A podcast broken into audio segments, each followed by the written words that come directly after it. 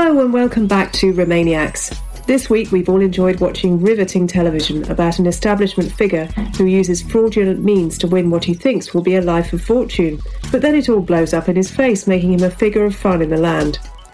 Also, quiz was pretty good too. I'm Ros Taylor, and joining us this week are three paid up subscribers to the Sunday Times. Naomi Smith is CEO of Best for Britain and a notorious vegan agitator who interviewed fellow meat free activist Juliette Gellatley for our sister podcast, The Bunker Daily, about the link between meat markets and infectious diseases. Naomi, hello. Hello. What was the last meat or dairy thing you ate before committing to the vegan life? Um, it was fish and chips from my cousin's amazing chippy uh, called Kerbisher and Malt in Brook Green. Um, and it's very delicious. And Nigella likes their fish finger sandwiches very much. So high praise indeed. And yeah, as far as I can recall, it's probably about four and a half, five years ago now. That was that was my last supper. Good choice. The impetus to extend transition is looking more and more powerful. Best for Britain released fresh polling on Monday that says two thirds of Britons and almost half of Leave voters want an extension to the Brexit transition to help the country deal with COVID 19. Those seem like incredible numbers given how polarised things still are. Uh, well, 66% of the public uh, believe the UK should focus 100% of its energy on dealing with coronavirus for the rest of the year. Um, and that, that was the question that they were asked whether they agreed or, or disagreed with. And uh, that 66% included nearly half of as you say, Conservative and Leave voters. And of those who support an extension, 64% want the transition period to be extended quote, indefinitely until the crisis is resolved. Um, and we have seen government satisfaction ratings fall slightly this week too. Uh, so maybe things aren't quite as polarised as they once were. Alex Andreou is an actor, cook, singer, and Remainiac's Mykonos correspondent. Hello, Alex. Hello, Ros. The COVID lockdown is putting us all under pressure, and you wrote for politics.co.uk last week about an encounter you had with a family friend that didn't go too well when they asked about your mother's condition. What happened there? I, I don't mean to make a monster out of them because actually their comments were not atypical. It's really, really common with uh, when you have a parent with Alzheimer's for people to come up to you and express sentiments to the effect it would be better for all involved if your parent died.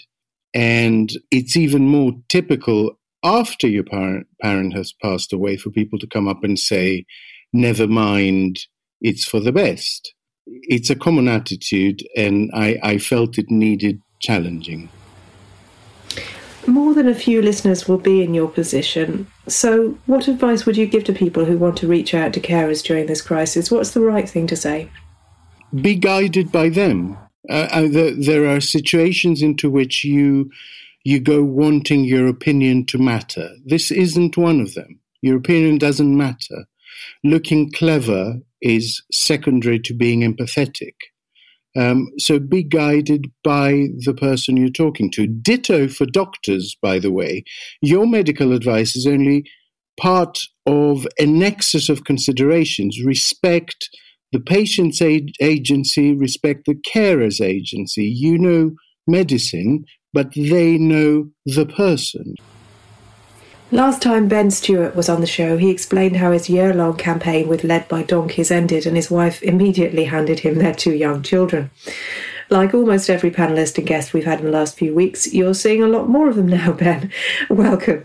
Nice, good to see you guys again. Um, God, I forgot I said that. Yeah, and of course, six weeks later, a pandemic um, plague swept through the nation, and my kids' nursery also passed me my kids and said, um, "Can you look after these small people for a long while. So yeah, I'm locked down with a one year old and a two year old. I'm going to be honest, I do love my children, but it's really fucking hard. So about 9 p.m. every evening, me and my partner are kind of lying, you know, splayed out on the floor of our lounge with a drained bottle of white wine and the foil from a Cadbury's Dairy Milk Mega Bar sitting next to us, utterly exhausted. It's like a scene from the Crimean War after a day with these kids. but um, I am, I am getting to spend a lot of time with them. I love them. I just want to get to the end of COVID and still like them.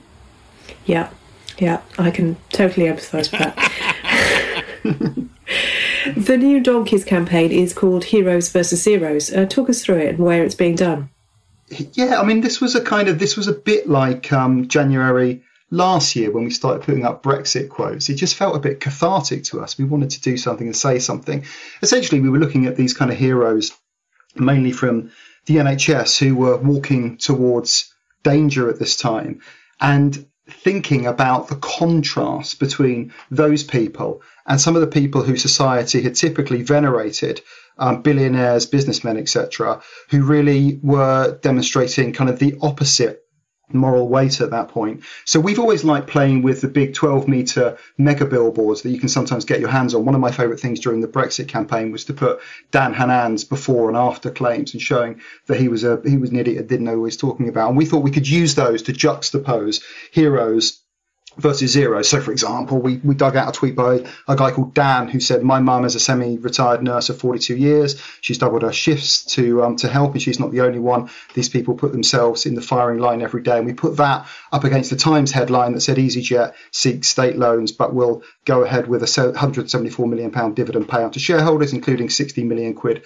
for Boss." Stelios, and we just wanted to kind of bring those two things together to kind of in a in a in a compact communication to say these are the people that we should value in society, and perhaps like Sir Stelios, Sir Richard Branson, Sir Philip Green, perhaps shouldn't be the people that we value as we get out of this crisis. On this week's show, we're going to look at that devastating Sunday Times report detailing exactly how the government, and especially our beloved zipliner in chief, ignored pandemic preparations in favour of their beloved Brexit. Plus, with so much money already committed to sustaining the economy through the corona crisis, how will we pay for all that infrastructure and all those new customs officers that we were promised in case of a no deal Brexit? That's after a few messages from Naomi. A gentle reminder of our Remainiacs versus the Bunker livestream coming on the evening of Thursday, 7th of May. We'll be talking about whatever state politics, Brexit, and the general economy are on by then. Who can predict? As well as answering some of your questions and raising a glass to our Patreon backers. Some of us might even make Alex's patented potato peel crisps, or maybe Ian's Doritos lasagna. Boom! It's a registration only event for all Patreon backers, and you can join them for as little as $2 a month. Yep, it is still in dollars, Think how many barrels of crude oil that could buy you. we'll also be releasing video and audio to Patreon backers who can't make it on the night. So search Patreon Remainiacs to find out more and sign up. We've had a surge of support on Patreon in the last few weeks. And with the economy going the way it has, that is very welcome and incredibly humbling. Thank you all. We'll see you hopefully on Thursday, the 7th of May. Current backers, just search your inbox for how to register. Everyone else, search Patreon Remainiacs to join the resistance.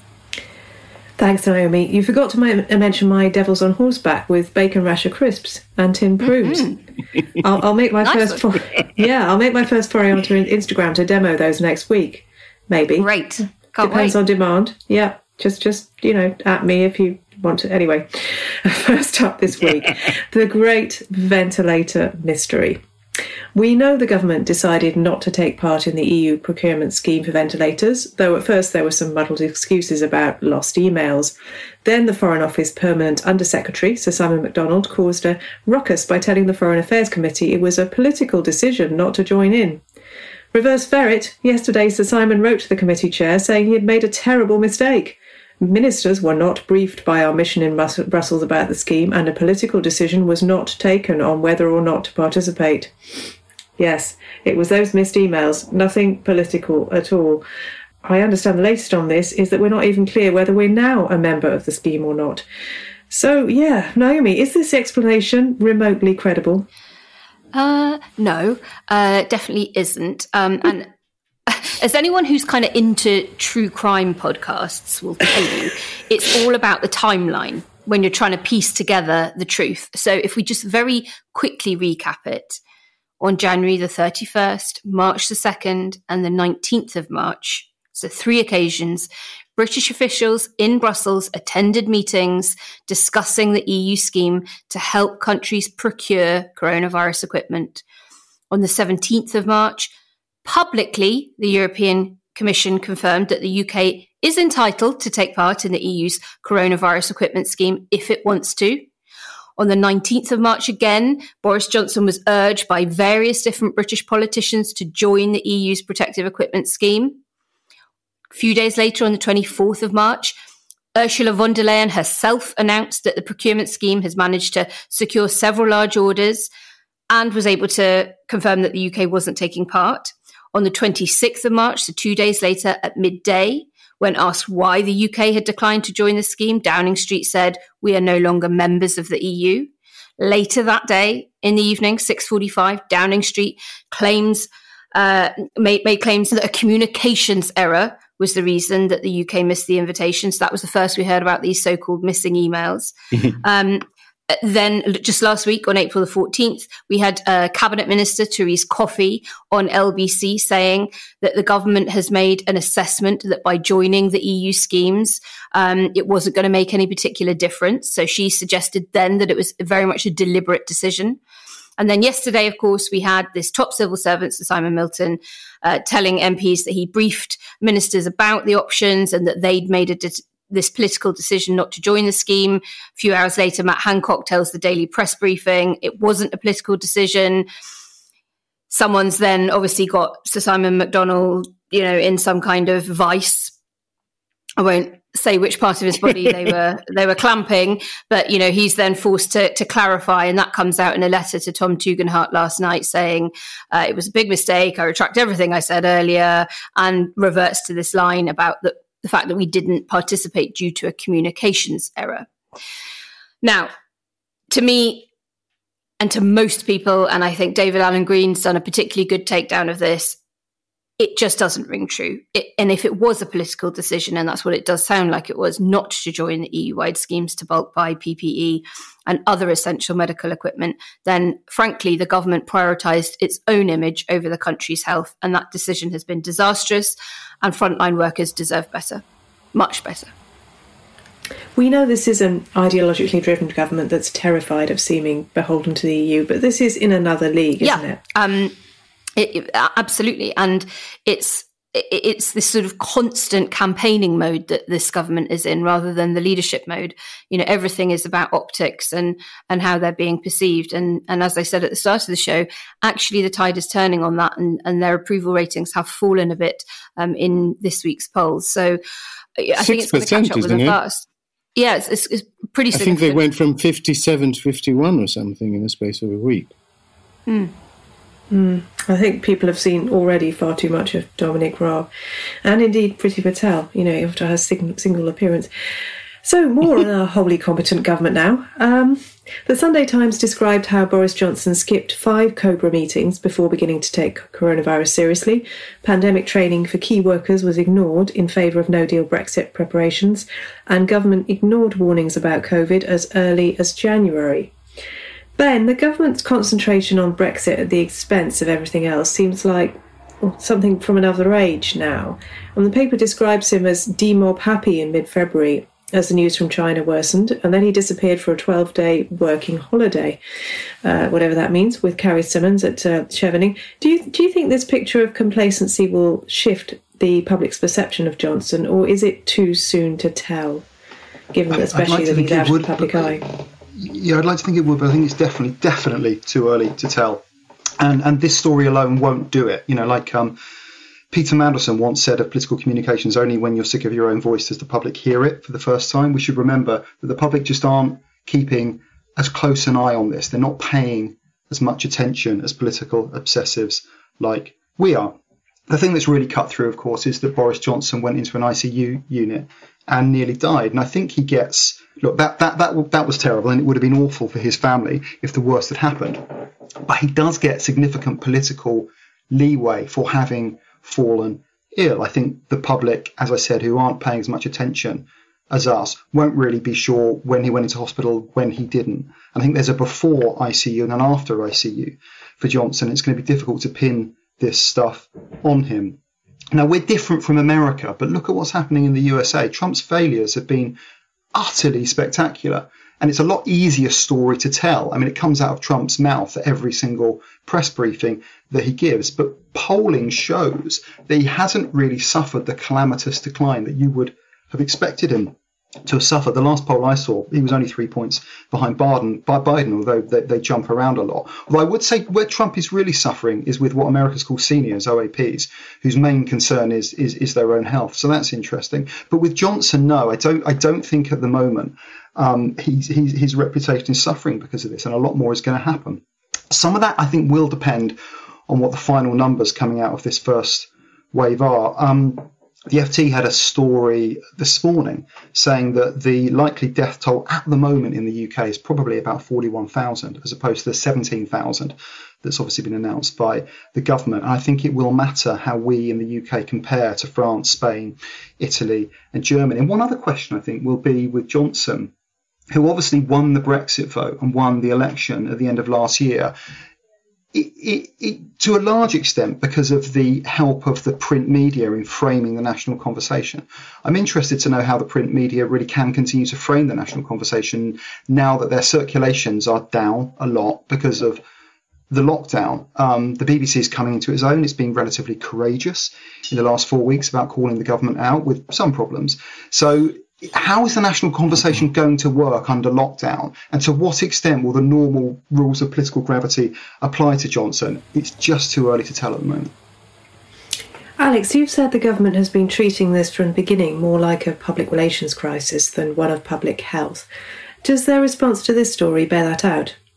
Oh, completely. This sort of um, infantile line by line reply, as if anyone cares whether you know the Cobra meeting was whether the 24th was the third or the fourth uh, Thursday that month. I mean, it's ridiculous.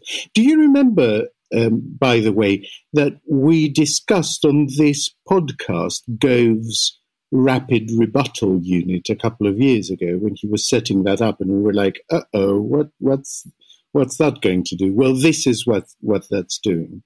Um, but it's a more general symptom, I think, of a lack of ideas. That's where it becomes worrying for me. I don't care about this stupid document. It will be here today, gone tomorrow. But the problem at the core of it is that for over a decade, much over a decade, um, Tories have had no ideas. They know they want power, but they don't know why. For Conservatives, getting to the throne has become the only goal. They, they, they, they've become the proverbial dog that caught the car. As a result, they are pretend politicians. They cosplay at government. It's, it's no coincidence that the last three prime ministers have been effectively tribute acts to, respectively, Blair, Thatcher, and Churchill. The problem is that in a real crisis, pretend politicians cost lives. Frustration about the cuts to public services, it was used by the Leave campaign to blame immigrants in the EU, and the last pandemic exercise, which was codenamed Cygnus, was in 2016, just as even mm. more money was being funneled into Brexit preparations. Does this report give credence to the idea that both Brexit and the state of coronavirus response are, are symptoms of austerity politics? I'm not sure. I think that I think that slightly catches the the timeline of things midway. I think all of them, including Brexit, including austerity, including the, the financial crisis before it, are symptoms of the fact that neoliberal, for lack of a better word, structures are falling apart. Basically, the moment corporations became so large and so international that they can no longer be conceivably regulated at the national level, capitalism became a, a different kind of animal. You know? Monopoly capitalism. I, I, exactly. And everything everything began to center on markets rather than people because people's lobbying power, i.e., their vote, ceased to matter or it, it paled into insignificance compared to the lobbying power of those huge multinational beasts. So, over decades, this meant citizens uh, felt increasingly nothing worked for them. And rightly so. It's not working for them. The, the problem is that we're just kicking random shit over in in the hope that some of it will land the right side up. It's it's just not the right approach. If you want to change the way politics works, you have to change the the way politics works. You can't just set your house on fire and hope that becomes some kind of beacon. Ben, yesterday, Minouche Shafik, the uh, director of the LSE and the former deputy governor of the Bank of England, she said she thought austerity was just not going to be possible any longer, that people would turn to the state. Do you think she's right? I think probably, yeah. I mean, it's hard to imagine deep cuts in the, the services that are keeping us going at the moment. I think previously, austerity was partly possible because the utility of some of these decimated services was kind of somewhat invisible to Middle Britain and not so now. However, we're going to have to pay off this debt somehow. So, is it going to be tax rises? If it is tax rises, who is going to be taxed? Does the electoral coalition that the Tories assembled at the last election mean that they are still in hock to older people? Um, there are really big decisions to be made, and one has to imagine there's going to be some austerity. I'm kind of interested in the issue of intergenerational justice and the extent to which, you know, the much maligned millennials could be paying off this debt for 20 years. And the reason we're doing it to some extent is to protect older people. You know, these millennials are doing it to keep their grandparents alive. Are they going to be asked to pay off this debt? Already, Dominic Lawson in the Sunday Times was saying it would be deeply fair if older people were asked to pay it off. For example, if we ran inflation high and savings would be decimated. So, big, big decisions to be made. One has to imagine there's going to be some austerity. Uh, the question for me is will there be tax rises and who will pay for them? Naomi, when the inevitable inquiry happens into this screw up, will they be able to identify the people who are ignored the warnings about a pandemic? Who will get thrown to the wolves first? Gosh, um, I mean, I think for me the the the one um, parallel we can draw on is uh, the war in Iraq. So, if you remember when troops first invaded, uh, there was enormous support for the government um, in much the same way that there's been big support for the government here today, and as Ben said, you know, pr- pretty high levels of support for Trump as well. People tend to want to get behind the political leaders of the day in times of stress. And this one really has a very very long way to play out. Um, let's remember we had not one but two inquiries over Iraq because the first one was dismissed as a whitewash. Um, it was the Hutton report that got dubbed the Mutton report. Um, and even after the second one, um, public uh, opinion broadly, you know, remained that that that uh, it was it was a bad idea to invade Iraq, but it took the public a long while to get there. Um, and so, you know, those of us who are against the Iraq war need to remember how long it took to bring public opinion with us. So, first, I think it could take a very long time for any kind of inquiry to do this crisis justice. And second, those involved are already really trying to write their own versions of history and pass the blame on to others whether it's advisors and mandarins blaming the politicians, whether it's politicians blaming Europe or the xenophobes blaming China, um, everyone's sort of worried about their place in history already, and, and we can see that playing through. The only difference I would say between uh, then and now um, uh, and the, the, the, current government's handling of Corona and the Blair government's handling of the invasion in Iraq is that today we have a lot more data, a lot more information. And of course, we have international comparisons about how other countries have handled this. They're in stark contrast to the UK.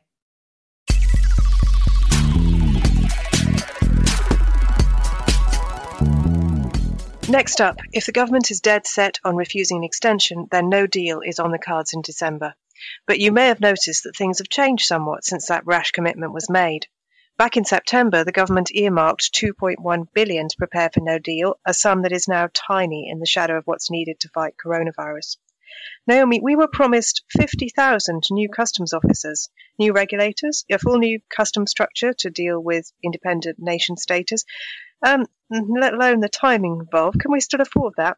Yeah, I mean, we can. Um, we can afford whatever we want. In reality, um, on a on a purely sort of cash flow basis, the government could just print more money. But that's not to say that that you know cost and value are the same things, and it would yet be another burden uh, that we would have to bear, and one that will now be even more costly because we're in a weaker economic position than we were when those numbers were bandied around last year.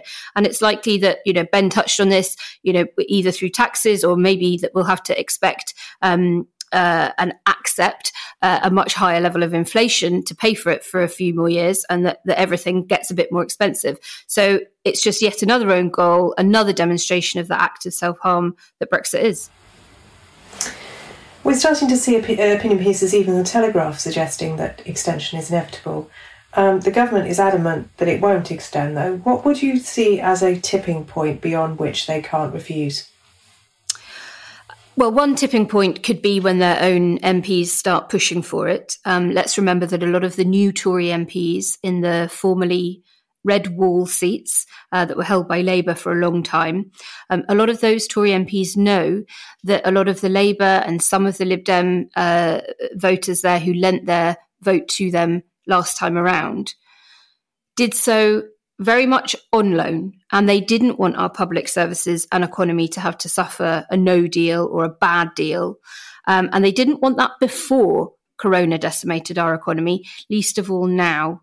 Um, so I think I think when the government starts to hear from those MPs saying, you know, Redcar, Sedgefield, Blythe Valley, Bury North, we you know we are already on our knees. We we can't take any more of this. Please, please, please, do not um, go ahead with a catastrophic no deal or rush through something in uh, just a few short months that will inevitably have to be a very poor deal. That may sharpen their attentions.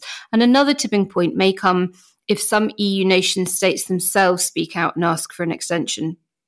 Um, we can't negotiate with ourselves. I think even even uh, this government would accept that. Um, and particularly those very badly hit by coronavirus. So I'm thinking about Spain, I'm thinking about Italy. The UK won't want to be seen to not be offering some small mercy to those who, frankly, like us, just don't have the bandwidth to be dealing with two major, major issues at once. Um, and it may be more of a face saving exercise for this government if it was felt that the request was coming from those nation states rather than uh, mm. internally from them. Or, or, or the three quarters of a million citizens who live in Spain, of course, British citizens. Um, because there's, you know, there's a very big British population in Spain. The um, Brexit ultras don't like it. They do that. I was quite interested to see Isabel Oakeshott, um, very Brexity journalist. I think she might still be in a relationship with Richard Tice, the chairman of the Brexit Party. She tweeted, "Yeah, we might have to um, extend the transition." And I thought, I'm going to dive into the comments and see what people think about this. I wonder probably about 50-50 between the Brexiters. Oh my god! It was fire and brimstone down there. They ain't happy about any suggestion of a minuscule extension. And I was quite surprised to see that. I thought COVID would actually fundamentally have changed the culture in that group and their attitude to the extension. No way. There is going to be a great big shit fight either way. We've been well, we've we've been focus grouping some of this, um, and it, it is interesting. We've been you know focusing on people who switch from conserv- from Labour to Conservatives and that are based in some of these newly held um, Conservative seats uh, and their their view of it. I mean, what is really clear is just how little understanding the average person has of government, of negotiations, of you know, frankly, big big leadership roles. Um, so they'll say things like, "Well, of course, of course, the government can do both." Because there's a department that deals with coronavirus and there's a department that de- deals with Brexit, and one can get on with one while the other gets on with. You know, they, they, they just don't quite understand mm. or even vaguely understand how interlocked all of this is. Um, so, uh, so that there is that sort of education piece we have to overcome and you know sort of reminds me of Beveridge's five evils and you know i don't want to say that these people are ignorant they are not it is the fact that government for so long has been this sort of mysterious thing that um, we've only now started having daily briefings that large swathes of the population are, are tapping into and actually beginning to access and understand some politics. Um, but really, in order to win those people over, the messenger does have to be, uh, you know, a very credible, decisive conservative figure, not somebody um, linked, I don't think, with either the the hardline Brexit group or Remainers. Um, and uh, there's a real fear around reopening Brexit divisions. So, uh, you know, the, these people want a, a, a, clear time limit. They want it to be nice and credible. They want it to clearly explain what the benefits are to the UK. And then actually we see them coming over and being quite accepting of uh, an extension. Um, one other thing to, to just point out is that now extension as a word is landing with people in terms of extending lockdown, not in terms of extending Brexit. So at Best for Britain, we put out an email last week talking about extension. And we had not an insignificant number of people commenting back saying, no, no, no, we mustn't extend, we mustn't extend because the lockdown's gone on long enough. And we were like, oh, sorry, you just need to reread the email. So, you know, you've got to remember it, it's not what you're saying, it's what people hear. Alex, is this a matter of individual pride and positioning for ministers? Because customs are under the control of HMRC and therefore Michael Gove. Is he the worst possible person in government who needs to admit that they need more time? I mean, look, it was always a matter of pride and positioning. If anything, this gives an opening actually to sort out who are the real, um, you know, headbangers and who are the sensible people. Um, you know this this entire situation it's like we're we're in a snow globe at the point where it's turned upside down if anyone needed any political space in which to soften their position they will not get a better opportunity than this so i think it makes it makes things easier for them that doesn't mean i think they're going to take up that uh, that space uh, it doesn't it doesn't mean to say I think they're going to use it and, and come to a, a, a better position, but the space is certainly there more than it was before. Ben, have you got something lined up if no deal does look as though it's on the cards again? Have you got a plan for that? Oh dear God! I mean, we can cut. The, we can cut this. Can you, really? Oh, can you, what kind of hellscape would it be if we're fighting a global pandemic? plague, and the whole bloody no deal conversation fires up again in tandem. I don't know. Um, I find it really difficult to believe it would happen. And in fact, I was on a Zoom call with some work colleagues the other day, assuring them I was certain that there's no way that there will not be um, an extension. And then, of course, number 10 briefed out that it was um, it was the government policy that they would absolutely stick to the timetable. Got to say that was probably because Cummings had come back um, from convalescence from from COVID. And um, what would led by donkeys do? I don't know. I mean, we're just clinging on by our fingernails at the moment. All of us have got two young kids. We're trying to get some posters up. Please, no deal. Don't let it happen. Naomi, what are the supply chains that are currently currently most crucial and that will put us in the most danger if they were cut off by no deal in December while we're still fighting the disease? Is the uh, pharmaceuticals key to this? Absolutely. Uh, the things that put us in most danger, of course, are the lack of access we'll have to things like blood, uh, to medicines, uh, to the isotopes we use in cancer treatment, anything that's got a very short shelf life and that cannot survive being delayed by even a matter of hours at a border um, if we've if we've left a customs union and um, uh, and and are having to queue things up at the ports. And of course um, something that perhaps we've all now uh, realised we can't take for granted uh, in in these lockdown uh, months is of course food supplies. Um, and how reliant we are on just in time management of food stocks in and out of the country. And of course, that's before we've dealt with things like the possible threat to peace in Northern Ireland that, that could um, happen as a result of uh, a hard border there. So, yeah, uh, the, the really, really crucial things are going to be around, of course, medicines um, and, and food. But it's just politically Oxygen. impossible, isn't it? I mean, you imagine, look at what happened with this kind of um, RAF flight to Turkey to pick up some PPE and how it was. You remember when Priti Patel had to resign and everyone was following the plane? Oh, her plane back. back, yeah. You know, it was kind of like that. Like, is you know, is this going to arrive? That was one shipment of PPE. If there's anything like that from a No Deal Brexit in a COVID situation, and we will still be fighting COVID in, in December and January, then surely it's just just politically devastating for them, isn't it? Yeah, I mean, I kind of. Uh I, I, part of me thinks, will, will people be able to take any more of this? Now we know what it's like to, you know, queue up for our food outside the supermarket and have it rationed. And now we know what that's like. Will people just say, I'm sorry, I've just had enough, I don't want any more? Or will they, on the contrary, say, uh, well, we got through this, so we can got get through hard Brexit as well?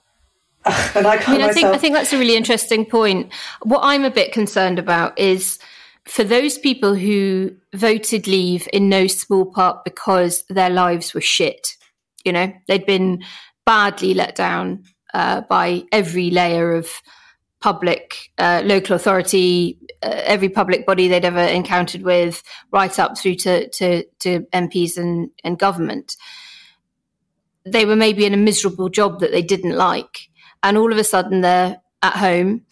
They might be furloughed life isn't actually that awful for them in lockdown. It, it, in many senses, it may have improved. They may be able to spend more time with their family rather than doing some goddamned awful job uh, that that they were doing because deindustrialized areas were never, uh, you know, supplemented with the investment for reskilling and things like that. So I'm slightly worried about that group actually not necessarily wanting to go back to how things were because things were shit for them. Yeah, can I add medical oxygen to?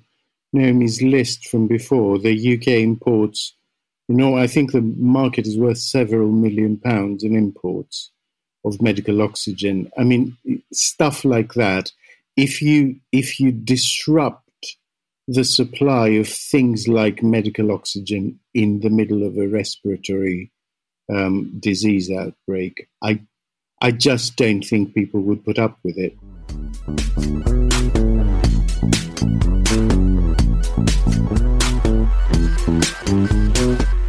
Now for our segment To the Barricades. Every week, a member of the panel nominates a worthy cause for the listener's delectation, and this week it's Ben's turn.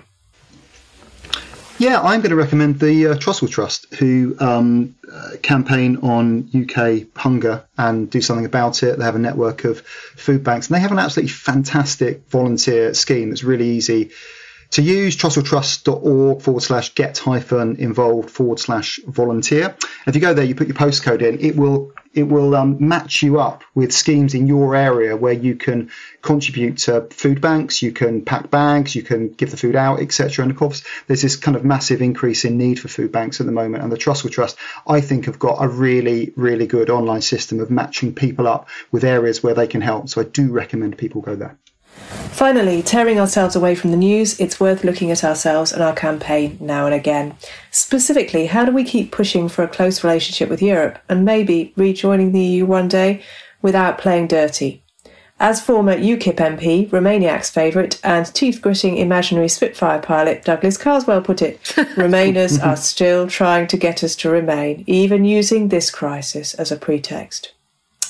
Naomi, is he right? Are we? Um, Look, Douglas Carswell is rarely right about anything, uh, and this really is no exception. Brexit has happened. We left. That happened on the 31st of January 2020. And it's an absolute nonsense to say that Remainers are trying to frustrate a thing that has already happened. Short of inventing time travel, we literally have no tools to quote unquote stop Brexit.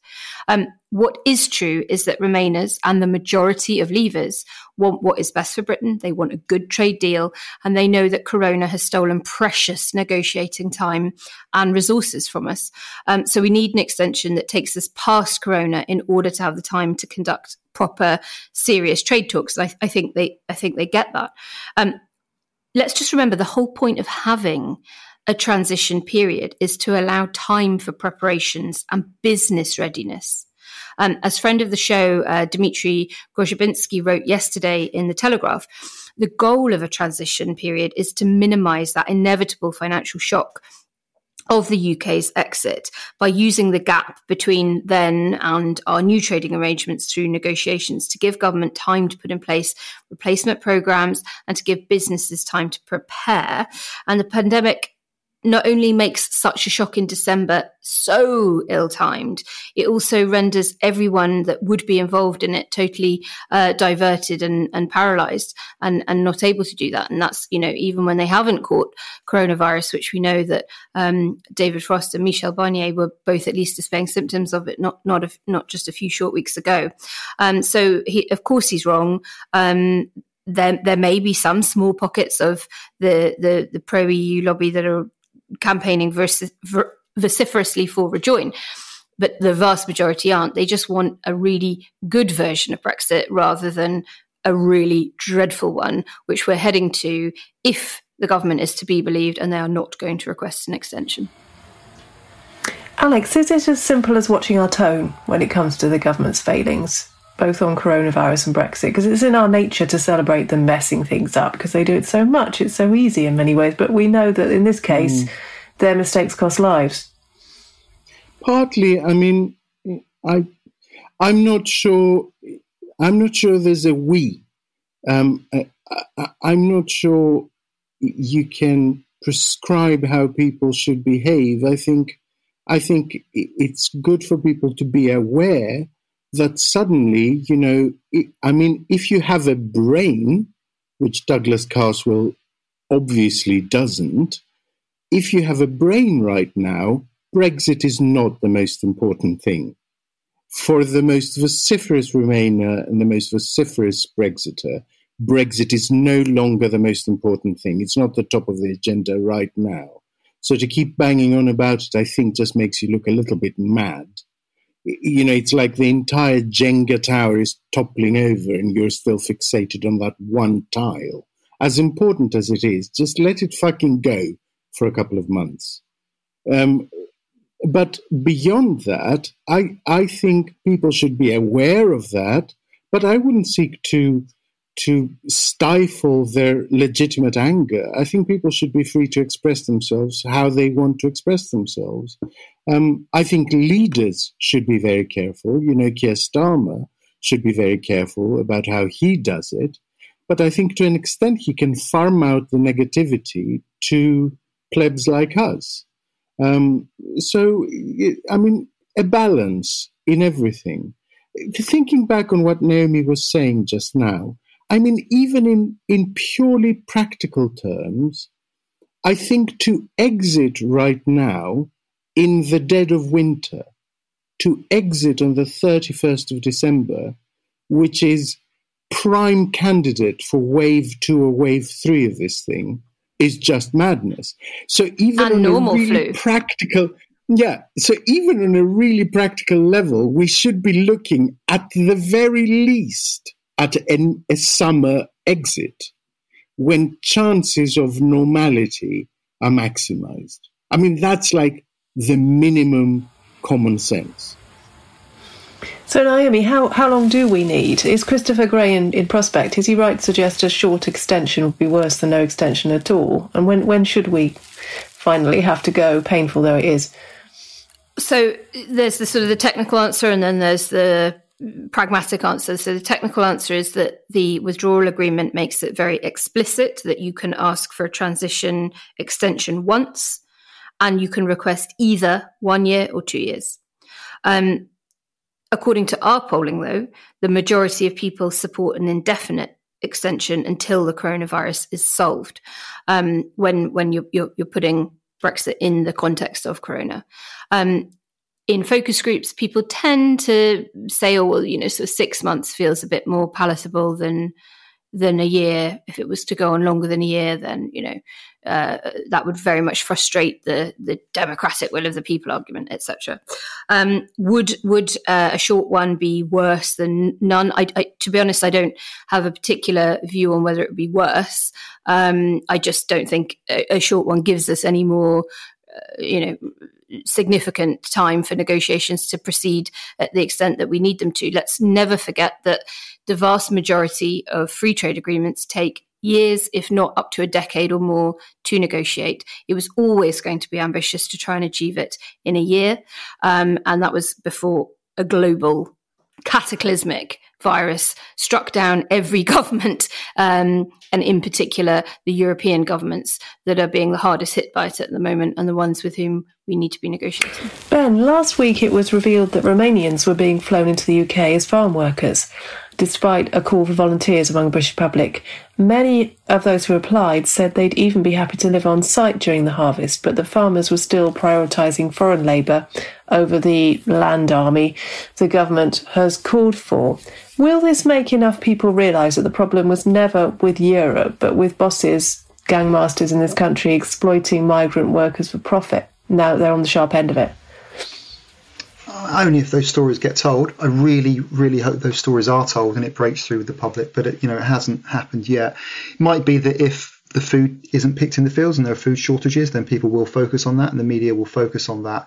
But hey, look, I'm an environmental campaigner, and so I'm quite familiar with the extent to which how our food arrives on our plates is a kind of dirty little secret that we all conspire in. Um, at the moment, people are scared. I think their priority is to get food and hopefully to get it cheap. And I think that not enough people, therefore, are focusing necessarily on how it, how it's getting to their plate. Um, you know, like the plastics campaign that environmental campaigners have run for so long and made so much progress in has been set back by COVID because at the moment people just want to use anything that kind of lets them keep food fresh in the fridge and not have to throw anything away. And I think to a certain extent it's the same with what's happening, you know, in those fields in Kent. People just want to know that they're going to get food. I really, really hope, however, this is a story that the media pick up on and really start um, reporting. One thing that I did see that didn't get enough pickup actually was George Eustice, who's the Environment Secretary, proposing that the minimum wage be cut on farms for food pickers. And that just goes to the point you're making, Ros. It could be that mass gatherings are going to be banned until 2021 when we come out of isolation. How do you think our relationship with mass protest will have changed? Um, Dorian tweeted a picture of a remarkable demo in Israel last week with people standing strictly apart, and it was it was a, an aerial shot and at night, and it was very very striking. Will we find more creative ways to protest? Do you think? I think we already are. I mean, the clapping on Thursday nights is a physical manifestation of a political view. Um, it's going to be really interesting to see what happens with that, whether it becomes more political. You've seen lots of NHS workers saying thanks for the claps, but what we really want is PPE. I wonder whether there's going to come a point if someone comes up with a really good idea where people go into their onto their doorstep, socially distanced, and make a very powerful political point there that's every bit as powerful as half a million people walking through the streets of London. You know, there's nothing uniquely powerful about a mass protest. It's just how we've articulated a strong, commonly held viewpoint. But that picture from Israel, which was against the corruption of the Netanyahu government, was hugely powerful. Uh, for those who haven't seen it, you know, someone had marked out in what looked like a huge car park, you know, crosses two meters apart, which people stood on so that they could come together but maintain social distance. So there weren't huge numbers on that protest, but the emotional power came from us, the viewer, looking at it and seeing that people had found a way to protest even in a pandemic. The, the, most powerful picture I've seen actually in the last few days is from one of those ridiculous anti-quarantine, anti-lockdown protests in America. This oh, one yeah. was in Denver. There's a woman in a um, in a four by four um, with uh, some like lockdown as communism sign or something like that. She's trying to get through, and a nurse in scrubs is standing in front of that car and the convoy behind them, and that nurse does not move. And it is an absolutely remarkable picture. And you have to watch the video as people shout out you know, um, someone says like that nurse is saving lives, and they say bullshit, it's not true. But it's incredibly powerful. And it, it, was social distancing equals communism, Ben. That's exactly what it was. It was monkey fuck it's insane.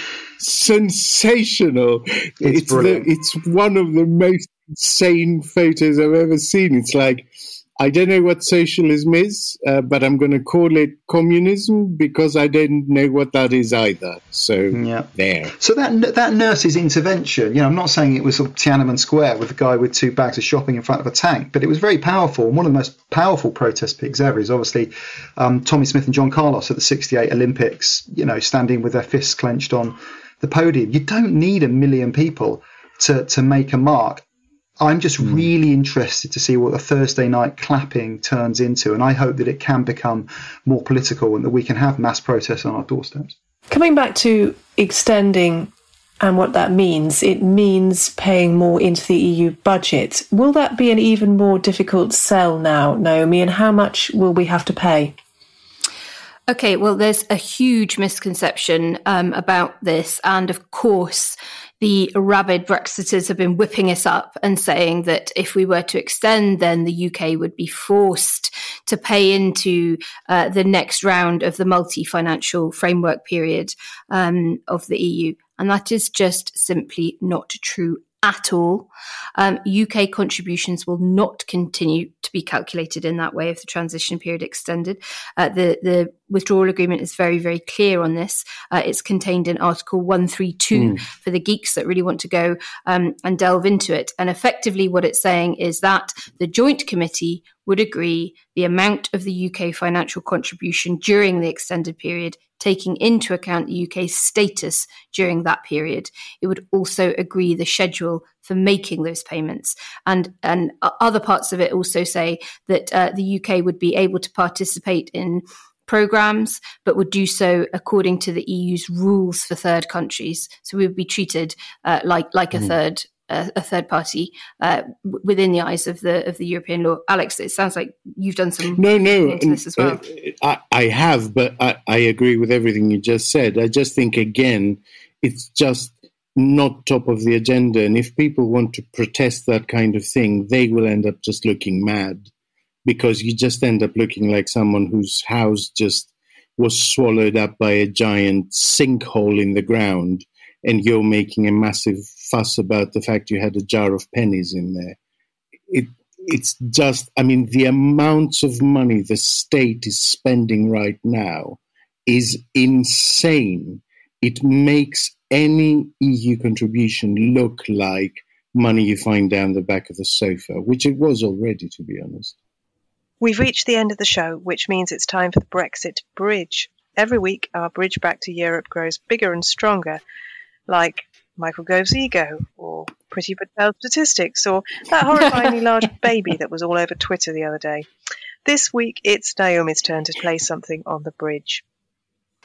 Um, so I'm going to be really obvious here, but I think it's important, um, and that would be us um, joining uh, not as an EU member, but but as a, a, third party country member of the European Medicines Agency and the um, ECDC, the, the European Centre for Disease Control. Because if 2020 has taught us anything at all, it's the importance of working multilaterally on fighting disease. And that's the show. Thanks to Ben, Alex, and Naomi. Finally, it's our theme song, Demon is a Monster by Cornershop, and a thanks to our latest Patreon backers.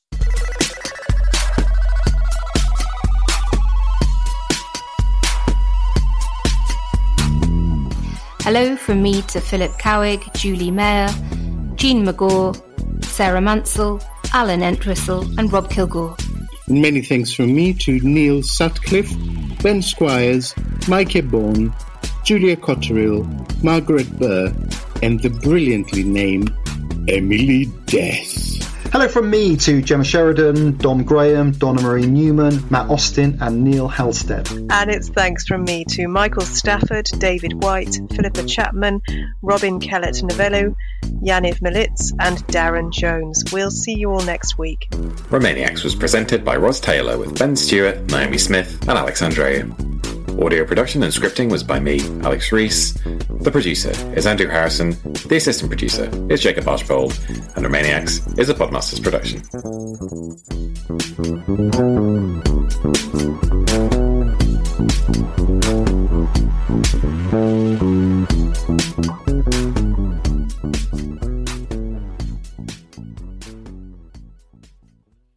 And Emily Death. Sorry.